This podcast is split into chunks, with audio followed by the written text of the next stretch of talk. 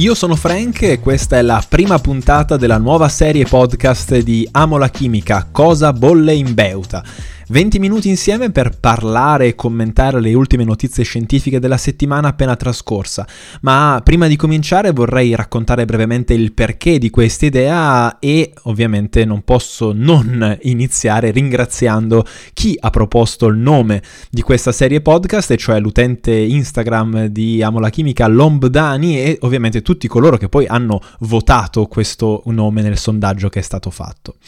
L'idea del podcast nasce dalla necessità, secondo me, di cambiare formato durante i mesi estivi. Forse c'è meno voglia di leggere, più voglia di rilassarsi ascoltando musica e quindi, perché no, anche un po' di scienza. Per questo motivo, per tutta l'estate, da oggi fino a settembre, ogni settimana, e cercherò di essere il più costante possibile, ve lo prometto, vi terrò compagnia. Il formato è ancora in fase di definizione, nelle prossime settimane cercherò di coinvolgere anche altri divulgatori online, nonché voi stessi, eh, affinché questi podcast siano anche un modo per scambiarci delle opinioni e renderli quindi il più interattivi possibili, affinché non sia soltanto io a dire quelle che sono le mie idee, ma anche può essere una buona occasione per uno scambio appunto di, di opinioni. Le tematiche che eh, saranno trattate riguarderanno principalmente tre grandi filoni, il cambiamento globale, le sfide tecnologiche che questo comporta, la chimica ambientale e la chimica astronomica.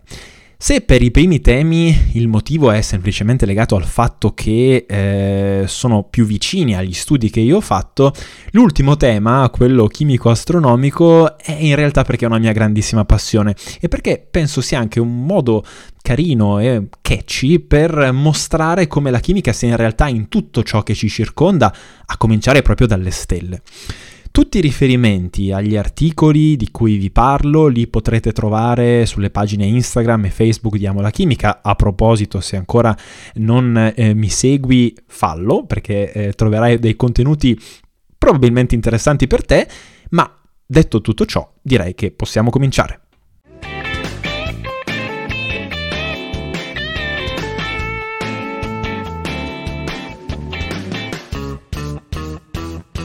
Non posso non cominciare con la notizia dei quasi 50 gradi registrati in Canada e in alcune aree del Nord America. Temperature circa 20 gradi superiori rispetto alla media climatica del periodo che hanno portato alla morte prematura di circa 700 persone in appena una settimana e alla pressoché totale distruzione di un paesino, Lytton, avvolto dalle fiamme. La ragione meteorologica di questo fenomeno è stata una persistente cappa di alta pressione stazionaria sulla costa occidentale del Nord America, che in gergo tecnico viene chiamata heat dome, cioè cupola di calore. In questa circostanza l'aria calda, che essendo più leggera tende a salire, ha incontrato un sistema di alta pressione che ha avuto l'effetto di schiacciarla nuovamente verso la superficie, riscaldandola ulteriormente. Quindi quando questa aria ha cercato nuovamente di rialzarsi è stata nuovamente rigettata verso il suolo in un ciclo che ha reso l'aria in questione via via sempre più calda. Sul perché questi fenomeni avvengano e su come possono essere legati all'aumento delle temperature medie globali, prova a rispondere il professor Michael Mann in un bell'articolo sul New York Times che si chiama That Heat Dome, Yeah, It's Climate Change. Mann è un professore di scienza dell'atmosfera e direttore dell'Earth System Science Center americano e il suo lavoro come scienziato è stato universalmente riconosciuto attraverso l'attribuzione di diversi premi. Nell'articolo sul New York Times, Mann sottolinea come queste ondate di calore siano tre volte più frequenti adesso di quanto non lo fossero negli anni 60 e che i mesi che registrano le temperature più elevate si verificano circa 5 volte più frequentemente rispetto a quanto ci si dovrebbe attendere in assenza di un cambiamento climatico. Uno dei motivi, secondo Mann e altri scienziati naturalmente, di questi fenomeni di caldo estremo è legato al riscaldamento della regione artica e di conseguenza alla minore differenza di temperatura tra le alte latitudini artiche e le aree alle medie latitudini, come appunto il Canada, gli Stati Uniti, ma la stessa Europa. L'Artico infatti sta sperimentando un aumento di temperatura che è più del doppio rispetto alla media globale, in un fenomeno che prende il nome di amplificazione artica. Questa minore differenza di temperatura tra appunto le alte latitudini, quindi tra l'Artico e gli Stati Uniti, per banalizzare, porta la circolazione atmosferica planetaria a rallentare e se vi sono le condizioni favorevoli, come è stato appunto nel caso di questa ondata di calore in Canada, queste condizioni possono favorire l'instaurarsi di condizioni atmosferiche piuttosto stabili e persistenti.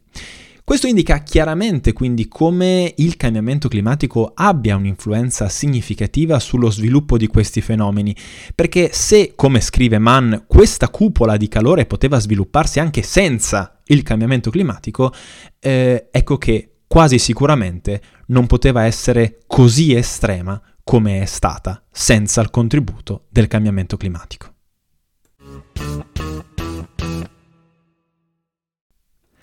Per rimanere in tema vi segnalo anche un altro articolo scientifico uscito l'anno scorso su Science Advances, che è una rivista, diciamo, figlia di Science, della grande Science, che lega l'aumento delle temperature medie globali proprio alla sopravvivenza dell'essere umano. Lo studio si chiama The Emergence of Heat and Humidity to Severe for Human Tolerance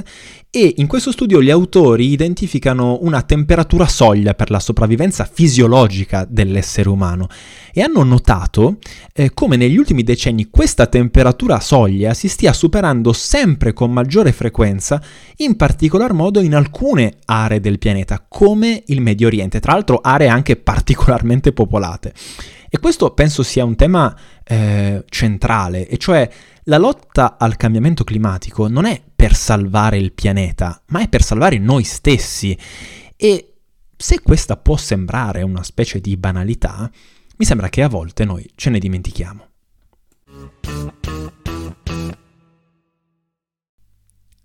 Chi tra voi segue Amo la chimica si ricorderà dell'ultima serie di post che avevo preparato eh, dedicata alle batterie al litio, dal loro funzionamento alle problematiche inerenti all'approvvigionamento delle materie prime che servono per costruirle.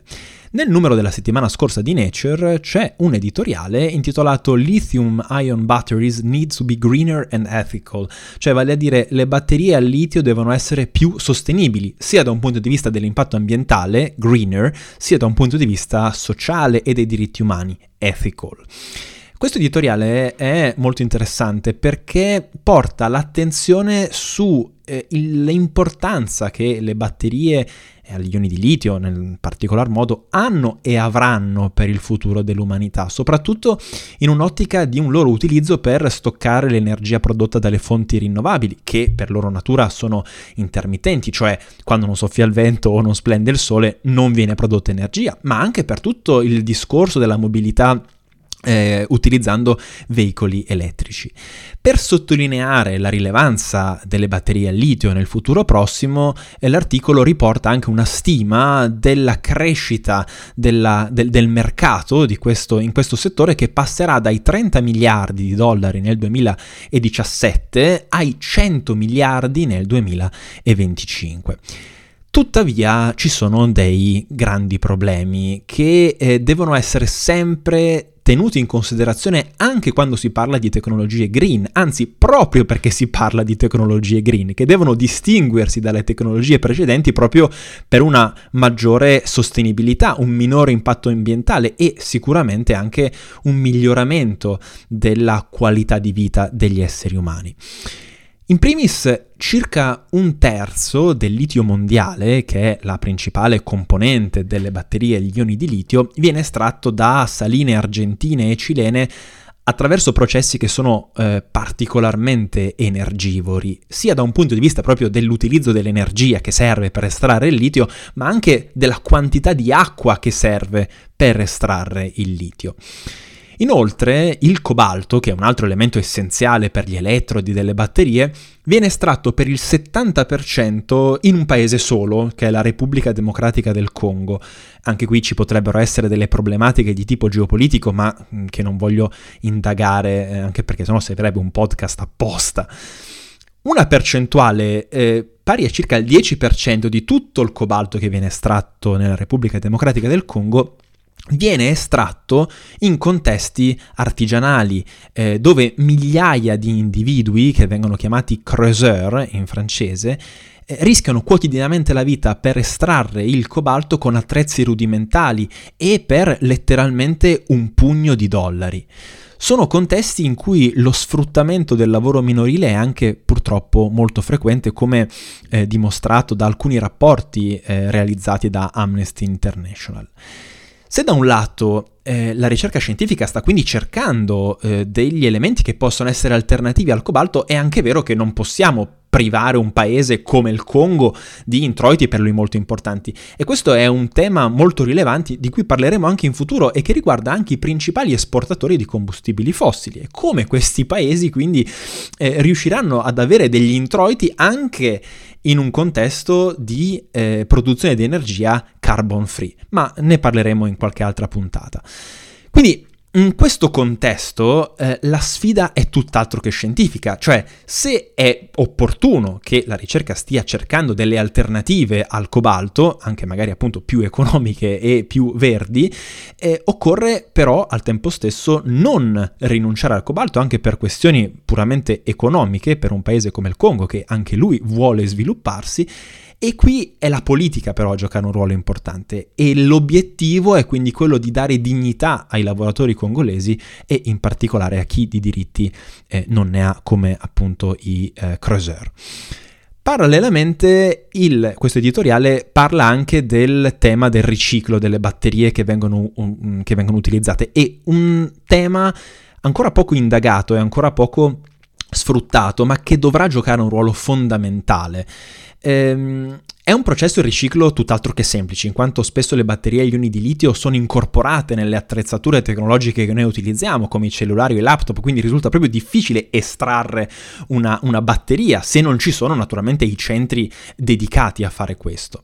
L'Unione Europea da questo punto di vista ha fissato degli obiettivi piuttosto ambiziosi affinché il 4% del litio usato nelle batterie prodotte in Europa eh, nel 2030 provenga da litio riciclato e che questa percentuale aumenti fino al 10% entro il 2035.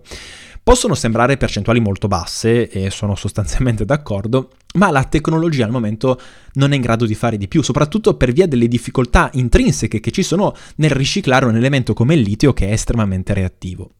Un'altra soluzione, che non è alternativa ma più semplice anche da un certo punto di vista, quindi complementare, è quella di riutilizzare le batterie al litio che sono mh, obsolete per un determinato utilizzo, ma ancora utili per altri tipi di scopi. Quindi, in altre parole, cambiare la destinazione d'uso delle batterie. Un esempio potrebbe essere quello delle batterie usate nelle automobili. Un calo delle performance della batteria le rende non più utili per essere utilizzate nel contesto automobilistico, cioè noi non possiamo utilizzare una batteria che non ci dà l'autonomia necessaria per fare i nostri per esempio 400 km,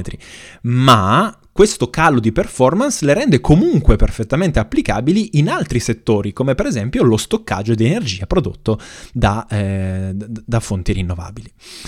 In linea generale, ehm, le batterie sono cruciali per una transizione ecologica, eh, ma occorrono delle politiche di riciclo, riuso e soprattutto legate anche al rispetto dei diritti umani che oggi sembrano ancora molto lontani eh, non ci potrà mai essere una vera e propria transizione sostenibile senza affrontare ognuna di queste criticità. E sono criticità importantissime e da non dimenticare, anche se appunto siamo favorevoli naturalmente alle fonti rinnovabili, ma occorre avere come al solito il quadro completo.